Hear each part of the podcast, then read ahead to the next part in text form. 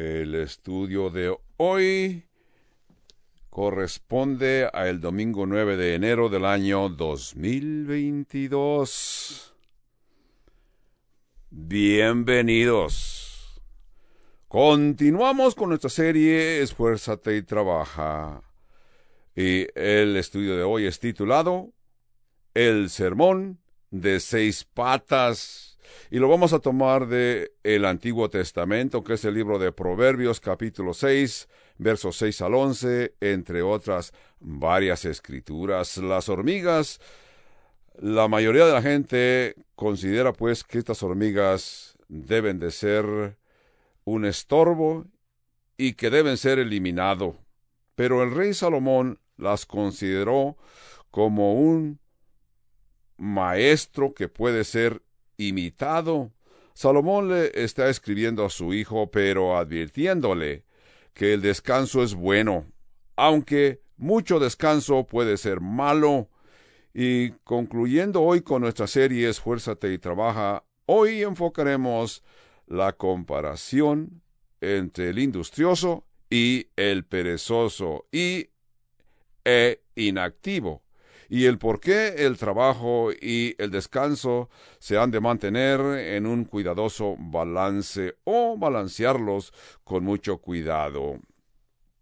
Para esto, nuestro pastor Skip Zig nos va a mostrar dos factores o dos puntos importantes que son, primero, el patrón o modelo de las hormigas. Segundo, la plaga de los perezosos. Así pues, nuestro pastor Skip Eisig se dirige a la congregación de aquí de la iglesia Calvario Albuquerque presentando una historia que dice él oyó y quiere que nosotros la oigamos.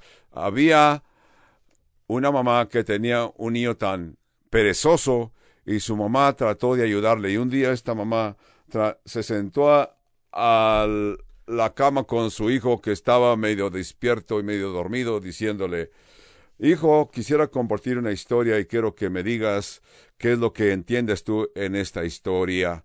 Él dice, con los ojos medio cerrados, muy bien, dígame. Mamá le dice, pues eh, te quiero decir que había dos pájaros. Un pájaro se levantaba muy temprano por la mañana y encontraba suficientes lombrices para alimentarse y llevar alimento para sus niños en su nido. Entonces, eh, eh, el otro pájaro que era perezoso no se levantaba temprano. Ah, dormía tarde todos los días y cuando se levantaba iba a buscar lombrices, ya no encontraba lombrices para alimentarse. ¿Qué entiendes de esta historia, hijo? El hijo contesta, dice, bueno, yo, esta historia me dice a mí que las lombrices que despiertan temprano, los pájaros se las comen. Así que este niño no se motivó con esta historia. Entonces, en esta serie que hemos titulado Esfuérzate y trabaja, hemos visto la teoría, teología de trabajo y descanso y hemos visto también el concepto de algo que es honorable, que Dios mismo trabajó y descansó. Así que cuando Dios creó los cielos y la tierra, en seis días, pero descansó el día número siete. Primero, Dios trabajó fuertemente, eh, empleó su energía a punto de vista humano, pero luego lo primero que Dios hizo, una de las cosas que Dios hizo, puso un hombre y una mujer que había creado, los puso en el huerto del Edén para que trabajaran. En otras palabras, les dio un empleo. También vimos el concepto de trabajar mucho. Eh, aunque el trabajo es honorable y bueno, tenemos que tener cuidado porque corremos el peligro de trabajar de más. Así que algunos quieren trabajar para tener buena posición en su comunidad. También hablamos del descanso, el concepto de guardar el sábado, descansar. ¿Qué es lo que quiere decir con descansar, revitalizar tu cuerpo y recobrar tus energías. Vimos el descanso. Hoy vamos a hablar acerca del el pecado de trabajar mucho, el error de trabajar mucho. Vamos a ver que descansar es bueno, pero con un buen balance y luego no trabajar de más. El trabajo de no trabajar, el peligro de no trabajar de mucho, a esto le llamamos algo fuera de control. La palabra perezoso es la que vamos a ver. Una persona que es perezoso, quizás muchos de ustedes no han oído un estudio o un sermón acerca de descansar, pero habrás oído, hubieras oído sermones de trabajar y no trabajar mucho en el pasado. En el pasado era un tema muy común para los predicadores el hablar de el concepto de perezoso y el holgazán y el trabajador. Así que hasta en el pasado se oía que había siete pecados capitales por los tiempos medievales como 600 antes, años antes de Cristo. Este concepto se originó en el sistema católico, a lo que ellos llamaron pecados capitales o pecados cardenales, que era una versión de una persona que tenía un deseo natural. Y la lista es uh, orgullo, avaricioso, envidia, uh, glotón y ser codicioso. Estos siete pecados los escribió el Papa Gregorio I como por los años 600 después de Cristo.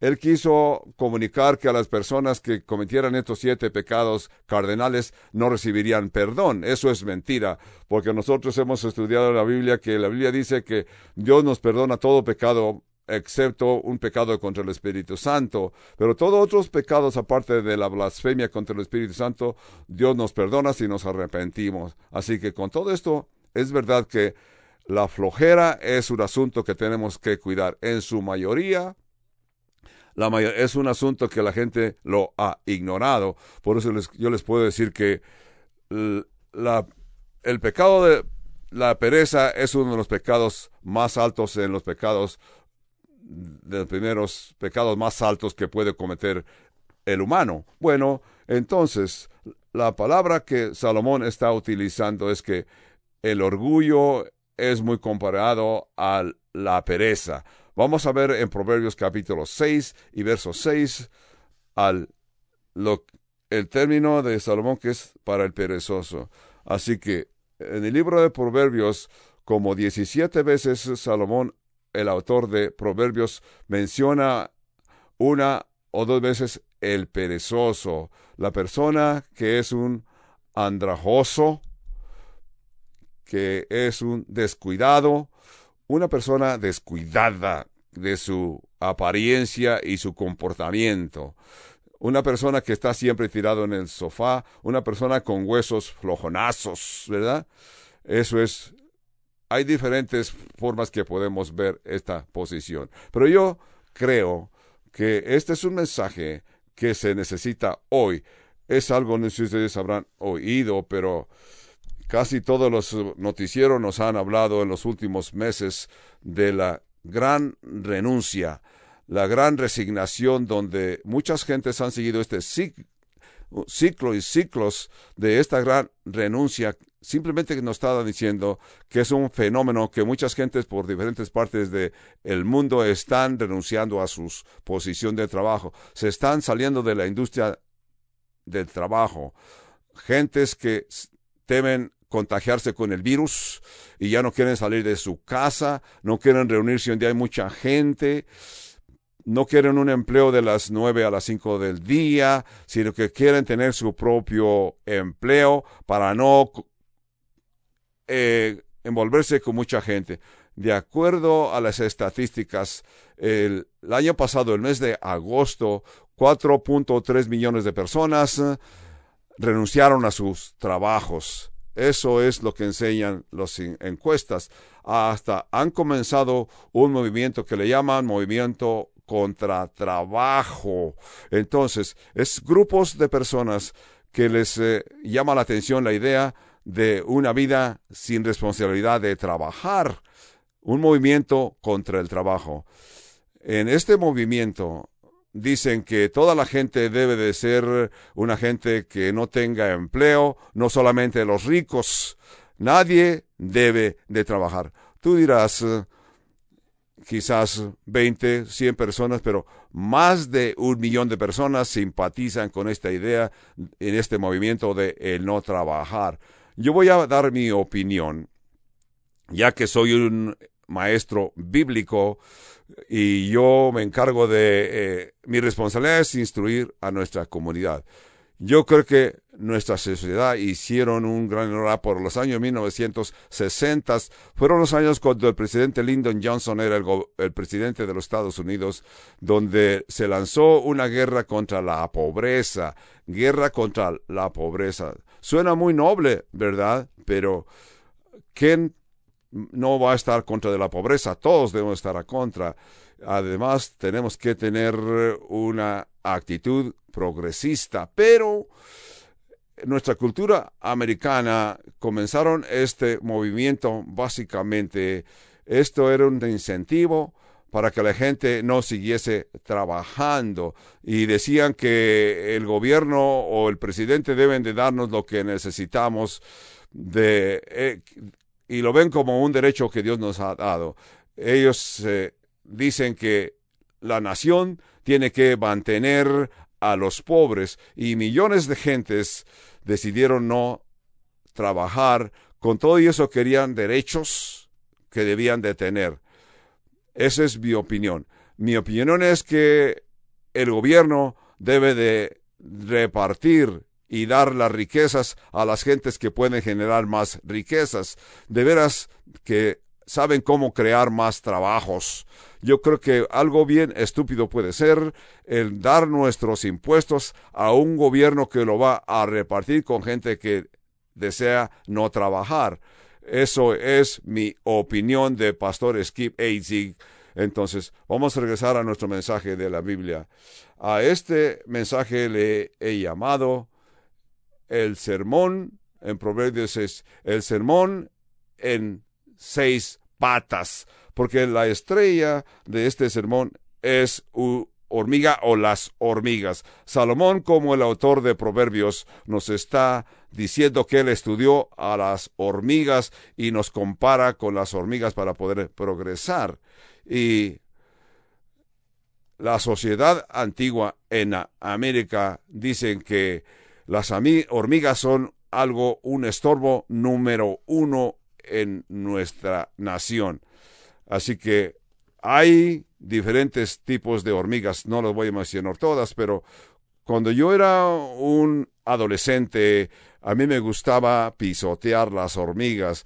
A esa edad, como un niño, yo salía a los hormigueros con lumbre en la mano, con un lente de aumento en, la mano y así quemaba las hormigas. En nuestros días muchas gentes están usando el spray llamado Raid para matar las hormigas, pero hoy vamos a hablar en Proverbios 6.6 que comienza cuando Salomón le dice, Ve a la hormiga, oh perezoso, mira sus caminos y sé sabio. 7.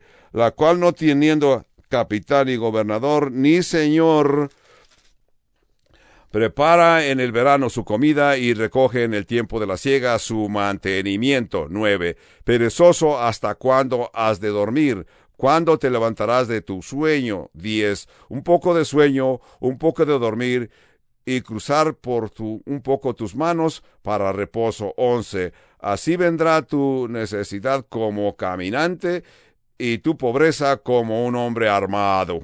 Esto es el texto que vamos a ver en el estudio. Vamos a verlo en dos formas. Vamos a ver a las hormigas y a el perezoso. Vamos a comparar el patrón o modelo de las hormigas como Salomón lo ve y como nosotros lo vemos en nuestros días. Entonces, comenzamos hablando de Salomón da una un reto directo para la persona flojerosa, la persona perezosa. En el verso 6 Salomón comenzó diciendo, ve a la hormiga, oh perezoso. No sabemos si Salomón le está escribiendo a alguien que él conocía en su reinado que era perezoso, pero vamos a pensar, Veamos uh, Proverbios 6, verso 1 que Salomón escribe diciendo, que son las primeras dos palabras que aquí aparecen, hijo mío. Entonces, uh, vamos a pensar de que Salomón escribió su libro de Proverbios dirigido a sus hijos. La primera parte de todo el libro, Salomón está hablando a su hijo, a sus hijos, hijo mío, pon atención a la palabra de tu madre, hijo, pon atención y cuida lo que dice tu padre. Yo no sé si Salomón le escribió a Roboam, a Salomón, o a Roboam o a alguno de los otros hijos, pero claro que estar en su mente Salomón tiene a sus hijos. Podrá ser que Salomón tenía un hijo que no limpiaba su habitación, su dormitorio, no limpiaba su habitación en el palacio, Salomón se sintió frustrado y pensó, le voy a escribir a mi hijo, hay suficientes hormigas en tu palacio, ve y ve a las hormigas. A las hormigas nadie les ordena que tienen que limpiarse y se limpian. Así que quizás esto tenía Salomón en mente, no estamos seguros, pero sí entendemos esto de que las hormigas son uno de los eh, criaturas más industriosos. Vamos a ver diferentes partes de la vida de la hormiga para observar y es como estos eh, insectos son sobrevivientes. Hay un poco más de 12.000 diferentes tipos de hormigas. Hay aproximadamente un cuadromillón de hormigas en nuestro mundo. Eso quizás no diga mucho para muchos de ustedes, pero 10 o 15 ceros que siguen son la cantidad de hormigas. Si pensamos en poner una comparación, hay como un millón por cada humano en la Tierra, ¿verdad? Otra vez para nuestra propia perspectiva, de cada humano que hay en la Tierra, si lo pusiéramos en una balanza y al otro lado pusiéramos eh, las hormigas, las hormigas pesan más que un humano en una balanza. Las hormigas son insectos con mucho éxito. Las hormigas están en todos los continentes. Las hormigas están en Antártica, están en todos los continentes menos en el continente de Antártica debían de estar ahí, pero eso es lo que encontramos. Aún en el espacio hay hormigas. Tú dirás, ¿cómo fueron al espacio? Bueno, en el año 2014, 1914, los grupos que fueron a la Estación Espacial Internacional llevaron hormigas. Tú dirás, ¿para qué querían hormigas en, en el espacio? Ellos quieren saber si las hormigas van a sobrevivir. Si sobreviven en todo las partes de la Tierra, pensaron llevarlas al espacio a ver si allá pueden sobrevivir y se pueden adoptar a las condiciones espaciales. Así que llevaron hormigas al espacio. Ese es el texto que Salomón notó cuatro puntos en este caso. Notó que las hormigas producen, las hormigas proveen y las hormigas preparan. Eh, Salomón observa estos tres puntos en la vida de las hormigas. El primer Vemos como Salomón les dice, ve a las hormigas, oh perezoso, mira sus caminos y sé sabio, la cual no teniendo capitán ni gobernador ni señor, preparan en el verano sus comidas. Sabemos que las hormigas son altamente organizadas. Se organizan en colonias. Las hormigas son como ciudades modernas las hemos estudiado, los que han estudiado las hormigas más profundamente se dan cuenta que las hormigas preparan su comida. En estas colonias tienen calles, bodegas, fábricas, barracas para guardar la comida en orden. Y las hormigas son las colonias de unas cuantas, hasta 20 millones de hormigas en una colonia. 20 millones es como la ciudad de Tokio o más. Entonces, aún algunas colonias se les llama en cientos continentes hay más de 300 mil hormigas en unas colonias. Colonias se conecta con otras en una forma bien organizada. Y también sabemos que en el mundo de las hormigas Todos son voluntarios. Todos los hormigos y hormigas son voluntarias. No tienen guías, no tienen dirigentes, no tienen su presidente, no tienen gobernador como nosotros aquí en nuestras ciudades, ni tienen primer ministro. Todos trabajan igual. Nadie les dice que limpien su alcoba, nadie les ordena que saquen la basura. Aún hay algunas hormigas que se les llaman hormigas soldados. Estas hormigas soldados se encargan de matar a las hormigas que no trabajan. Así que las hormigas producen y las hormigas se dividen, su trabajo entre diferentes tipos de hormigas. Entonces, la reina tiene un solo trabajo. ¿Qué es el trabajo de la reina? Poner hueveras. Esa es la responsabilidad. Y todas las demás hormigas producen al, protegen a la reina. Todos los demás hormigas eh,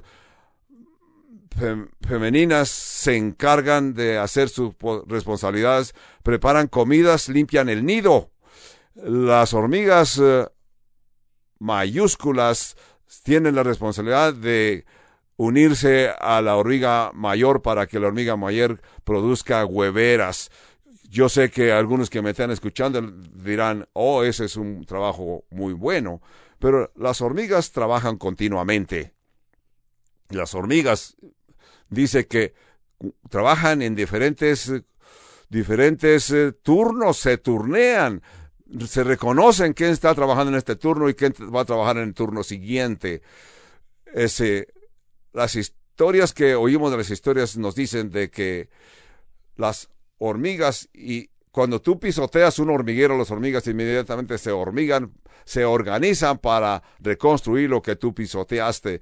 Y las hormigas lo hacen sin esperar un pago, no esperan ser a, que se les aumente su salario, no esperan que alguien les dé una paz, papachadita en la espalda para decir buen trabajo. Las hormigas no renuncian, no tienen oficina de quejas para ir a quejarse, ni tampoco se organizan en huelgas. Es exactamente lo como debíamos de comportarnos nosotros los humanos que le servimos al Señor. Efesios capítulo 6 versos 6 y 7 dice, trabaja arduamente, pero no solamente para satisfacer a, tu gobernador que está observando, sino que trabaja haciendo la voluntad de Dios con todo tu empeño, con mucho entusiasmo. Así que, como si trabajas para el Señor en lugar de trabajar para tu patrón. Eso es lo bueno a, las hormigas. Las hormigas producen. El segundo punto que vamos a ver aquí, que Salomón nos dice, las hormigas no solamente producen, sino que las hormigas también proveen, proveen para los demás. Entonces, las hormigas proveen y suplen en el verano. Las hormigas se esfuerzan en el verano para recoger y proveer. Las hormigas se esfuerzan, trabajan para proveer, para proveer para los otros que están en su colonia.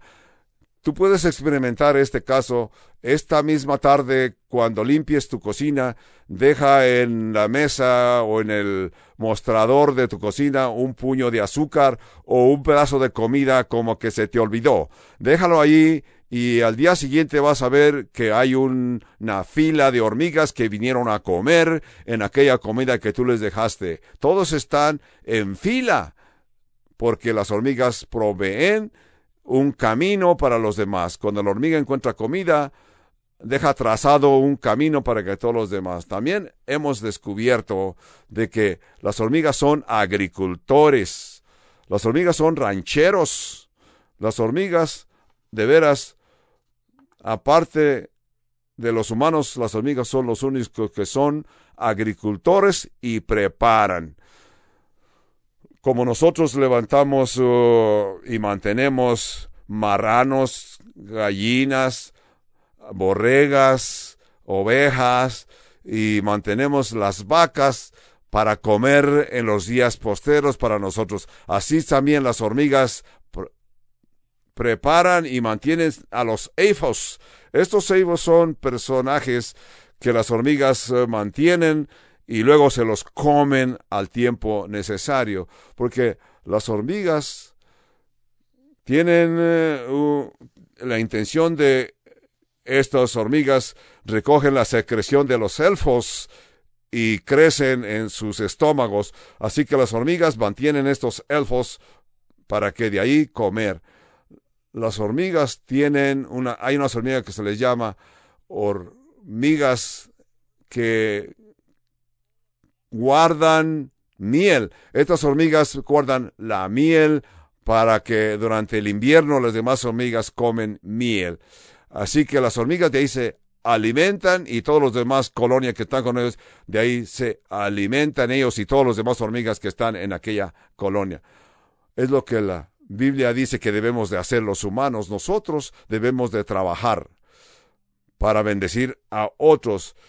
Porque vemos que la Biblia nos dice en Efesios 6, 7 y dice en Efesios 4, 28, dice que debemos de trabajar con nuestros propios trabajos para tener que compartir con los que tienen necesidad.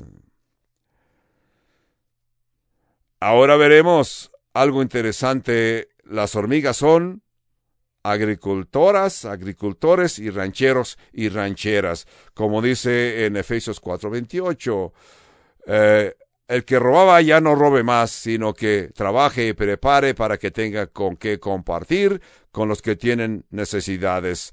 En Hebreos 13:16 también nos dice, no descuiden hacer lo bueno y compartir con los que no tienen. También vemos que las hormigas, después de que producen, son productivos, proveen, estos insectos también preparan, porque sabemos que hay muchos insectos como los eh, chapulines o saltamontes, estos no proveen los, los saltamontes o chapulines simplemente destruyen para comer durante el invierno y durante el verano simplemente dejan hueveras para el próximo año y durante el invierno todos los chapulines se mueren.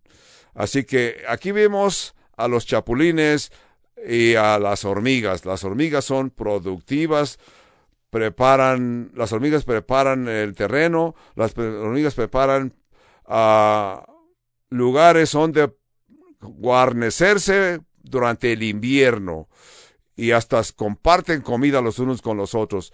Así que las hormigas también dice que durante el invierno se hacen bola, se amontonan para así calentarse los unas con las otras en derredor de la hormiga reina. Yo sé las hormigas se preparan para el invierno porque yo he visto que hay hormigas en el invierno en mi cocina. Las veo que salen de un lugar para otro. Así puedo comprobar que las hormigas están allí Hago otras cosas más que vemos acerca cómo las hormigas se preparan. Cuando las hormigas salen y encuentran comida, rápidamente regresan a donde está su colonia y marcan el camino con un cierto olfato. Así que las hormigas siguen este olfato desde la colonia hasta donde está la comida que encontró aquel hormigo o hormigón. Es una forma de comunicar a las demás hormigas donde hay comida y así las demás hormigas vienen siguiendo aquel camino. Cuando las hormigas encuentran esta comida, todas caminan en fila. También cuando las hormigas tratan de caminar a otro terreno para organizar otra colonia y las hormigas se encuentran con que hay un río, ¿qué hacen las hormigas? Tú dirás, las hormigas dirán, hasta aquí llegamos. No, las hormigas hacen una gran pelota de hormigas una sobre otra y se avientan al río y siguen la corriente del río y el río las lleva al otro lado del río y así estas hormigas allá comienzan otra colonia de hormigas. Entonces, la Biblia nos habla y nos dice que debemos de prepararnos. El libro de Proverbios nos advierte muchas veces de que no hagamos el mal, nos separemos del mal y podamos organizarnos en preparar y proveer y prepararnos para otros. Siempre la Biblia nos está advirtiendo que todo lo hagamos bajo la voluntad de Dios. Por 16, comprometan su obra al trabajo. Sus pensamientos deben ser como los pensamientos de la hormiga. Santiago dice en el Nuevo Testamento, no digas que voy a ir allá y hacer esto y el otro, sino al contrario debía de decir, Si el Señor no me lo permite, yo iré allá, haré y haré esto o lo otro. Así que tenemos que planear. Continuamente tenemos que estar planeando qué es la voluntad de Dios. Entonces, las hormigas producen, las hormigas proveen, las hormigas preparan. Yo te voy a preguntar a ti, cristiano, ¿estás preparado? ¿Estás preparando para tu futuro? Sirviéndole al Señor Jesucristo con los talentos que Dios te ha permitido. Si no es así, hoy comienza. Jesús dijo, no atesoren tesoros en la tierra, sino atesoren en el cielo, donde los ladrones ni el óxido corrompen. Jesús dijo que debemos de trabajar mientras que es de día, porque la noche viene donde nadie podrá trabajar. Así que si tú vas a preparar algo, yo te advierto, prepárate hoy. Hoy es el día que te puedes preparar. Tú dirás, yo te digo, de que si tienes comida, comparte con el que no tiene. Y si tienes un, una queja contra alguien que ofendiste, búscalo y haz la paz con él. Pídele perdón. Prepárate para el futuro pidiéndole perdón a la persona que has ofendido. También les quiero preguntar a ustedes que no están en Cristo Jesús, gente que está perdida, gente que no ha recibido al Señor Jesucristo, entonces, ¿cómo te estás preparando para tu vida eterna? Lo que mejor que puedes hacer es estar en Cristo, entregar tu vida al Señor Jesucristo, que invites a Jesucristo que Él venga a tu corazón, para que así tú continúas. Quizás es algo que has descuidado, no lo descuides. Hoy es el día de salvación, porque Cristo vendrá. Y toda la gente que se ha entregado a Jesucristo se han preparado para estar con Cristo para siempre. Así que no importa quién seas, este es el patrón y modelo de las hormigas. Ahora vamos a leer en uh, Proverbios 6, 9 para ver cómo Salomón dice, perezoso, ¿hasta cuándo has de dormir? ¿Cuándo te levantarás de tu sueño? verso 10 dice, un poco de sueño, un poco de dormir y cruzar un poco tus manos, tus brazos para reposar. Así vendrá tu necesidad como caminante y tu pobreza te atrapará como un hombre armado. Eso es lo que Salomón está diciendo que nos pongamos a estudiar cómo se comportan las hormigas. Tenemos que respetar ese patrón en alguna forma. En verdad es una situación hormiguero. En primer lugar, hay gente que no se motiva, como dice el verso 10, una pregunta, dice, se afirma, un poco de sueño, un poco de dormir y cruzar por un poco las manos para reposo. Incidentemente, mi esposa me ha comunicado que yo me quedo dormido con mis brazos cruzados en mi pecho. Mi esposa me ha dicho, tienes una posición como un cuerpo muerto, parece que estás muerto. Yo digo, qué bueno, porque cuando llegue ese momento ya no tienen que cruzarme los brazos, simplemente me levantan y me ponen en el ataúd y así continuamos. Cuando leemos esta historia del verso 10 de Proverbios 6, no te sientas mal, simplemente te está diciendo que no debes de dormir durante el día y tomar una siesta, eso no es malo. El tomar una siesta es bueno y saludable. Así que mm, trata de preparar tiempo para descansar. Trata de preparar algún tiempecito para una siesta durante el día. De esta forma te vas a, a de esa forma vas a progresar y no tienes que pensar que caíste en un error y vas a quedarte retrasado. Así que la idea aquí que es un perezoso es la persona que no solamente toma una siesta, sino el perezoso se queda dormido después de la siesta hasta la noche. Nosotros tenemos que comportarnos uh, inteligentemente. Te tienes que hacer esta pregunta que Salomón hace aquí en el verso 10. ¿Por cuánto tiempo durarás y levantarte? O cuándo te levantarás de tu reposo porque un poco de sueño, un poco de dormir lo vas a extender. Así que de esta forma tienes que aludir al enemigo. Así que cuando Salomón te pregunta qué tanto tiempo debes de levantarte vigoroso y decir, hoy estoy dispuesto a trabajar y a obrar. Encontramos que también hay un tipo de hormigas en el estudio que he estudiado las últimas dos o tres semanas, preparando el estudio de hoy. Hay una hormiga, aunque pequeña, nos recuerda al perezoso. En el mundo de las hormigas hay, hay una hormiga que se le llama creadora de esclavos. Esta hormiga que levanta esclavos va y se roba la huevera de la hormiga mayor y se la lleva y comienza su propia colonia con hormigas que robó. Y así cuando estas hormigas de esta huevera comienzan a nacer y crecer y ven a esta hormiga, no saben que es una hormiga ladrona, sino que creen que es su, su hormiga madre, su hormiga mayor y la honran, la protegen. Lo que sucede que esta hormiga que se robó la huevera de la hormiga mayor, todo lo que hizo fue robarse la huevera y traerla y comenzar su propia colonia para que estas hormigas le sirvan como sus esclavos. Así que allí ya no hay ningún pleito. Vamos a pensar que estas hormigas que comienzan aquí no son perezosas, sino que se pro, se, uh, las hormigas se ayudan a una a la otra. Y entre esas hormigas hay unas hormigas que son bien flojas, son holgazanes. Se han hecho algunos experimentos con personas uh, perezosas.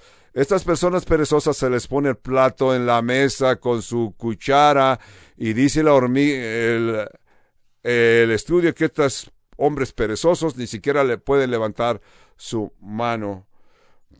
Proverbios 26, 14 hay una descripción. 26, 14 dice, como la puerta gira sobre sus... Uh, uh, así como la puerta gira sobre sus quicios, así el perezoso se vuelve y se revuelve en su cama, así como la puerta en sus bisagras se mueve. Así es una persona floja, un perezoso que no se quiere salir de su cama y si sale de su cama va a donde está la mesa y no tiene el deseo de levantar la cuchara, no se motiva para alimentarse. Básicamente lo que esta escritura nos describe una persona que siempre está cansado, siempre tiene excusas para no hacer nada, estos perezosos siempre y por siempre son procrastinadores, están procrastinando, ven proyectos y siempre tienen proyectos a la mitad. Proyectos 22, Proverbios 22, 13, dice el perezoso, el león está fuera, seré muerto si salgo a la calle. Este hombre está buscando excusas para no salir y preparar qué comer ni para él ni para los suyos. Entonces, siempre presenta excusas porque es un perezoso, no se motiva. El segundo punto que nos enseña que este perezoso es improductivo, no prepara ni para él menos para los suyos. Vemos el verso 11 que dice, Así vendrá tu necesidad como el caminante y tu pobreza como hombre armado que te va a atacar. Esta persona perezosa no emprende ninguna actividad. Aquí la idea es que este perezoso siempre busca excusas y creemos que esta persona es eh, insatisfecho y desanimado. Veamos otros versos de proverbio que Salomón nos escribió. Proverbios 21, verso 25. 21, 25. Dice, el deseo del perezoso le mata porque sus manos no quieren trabajar. Así que no trabaja. Todo lo que tiene que hacer observa y esto no lo motiva, no siente deseos de trabajar. Él dice, si tú quieres trabajar, trabaja y nunca prepara. 13.4, Proverbios 13.4 dice, el alma del perezoso desea y nada alcanza, más el alma de un diligente será prosperada. Ese es el proverbista. Una de las formas más insatisfactorias que puede vivir una persona es no motivarse a trabajar y todo lo que tiene que es estudiar las hormigas. Yo te advierto y te digo, busca las hormigas y observa. Naturalmente que Salomón tenía algunos hijos o siervos en su reinado que él observaba que eran perezosos. Así que Salomón trata de motivarlos, animarlos y dice, busca una hormiga y observa que las hormigas están organizadas y producen. El antídoto para el holgazán es una buena cantidad de diligencia. Diligencia. Háblale con diligencia al perezoso para que salga de su flojera. La diligencia nos muestra y aparece seis veces en el libro de Proverbios y en otros libros que seamos diligentes. Las hormigas son diligentes, preparan, proveen y algo más que hemos visto acerca de las hormigas es que cuando las hormigas despiertan por la mañana, así como nosotros los humanos, las hormigas también bostecean, estiran sus brazos, sus pies, así como nosotros los humanos bostecean y bosteceamos. Pero la hormiga se levanta y trabaja inmediatamente. Se pone a trabajar, busca qué hacer. Entonces las hormigas, después de que trabajaron, descansan, comen. Estas hormigas también pueden levantar entre 20 veces más de lo que pesan, entre 20 a 50 más de lo que pesan. Imagínate si una, tú has visto que las hormigas caminan con unos grandes pedazos de carne y la gente se pregunta, ¿cómo es que esta hormiguita puede levantar ese pedazo de carne que es más grande que ellas? Es que la hormiga tiene la fuerza que tiene tu niño, como si un niño podía levantar una, una troca semi, imagínate. Eso es la comparación de las hormigas. Las hormigas corren también a una velocidad comparando la hormiga con un humano, la hormiga corre a una velocidad de 35 millas por hora. Imagínate la velocidad de estas hormigas. Entonces, también entendemos de que les he mencionado que la Biblia no te está diciendo que seas superhombre o super maravilla, que seas una mujer maravilla ni un superhombre. La hormiga nos está diciendo que seas diligente, que busques trabajo, que trabajes con entusiasmo. Romanos 12 nos dice, no siendo y olvidando la diligencia, sino que nos esforcemos sirviéndole a los demás como sirviendo al Señor en forma entusiasta. La única forma que tú puedes ser una persona entusiasta, yo te digo, buscar unos ciertos trabajos, buscar algo que hacer, buscando trabajo para producir para que comas tú y compartas comida con los que tienen necesidad. Y también la Biblia te dice que incluyas a Dios en todas las situaciones. Si tú sabes que estás sirviéndole a Dios como tu Padre, de hoy en adelante no solamente vas a trabajar, sino vas a esforzarte porque estás haciendo algo para Dios. No solamente trabajes aquí en la tierra para que se te pague, no trabajes solamente para que tener una aseguranza, sino que trabajes como que estás trabajando para Dios, como tu Señor. Concluiré el estudio de hoy con una historia favorita que me gusta mencionar.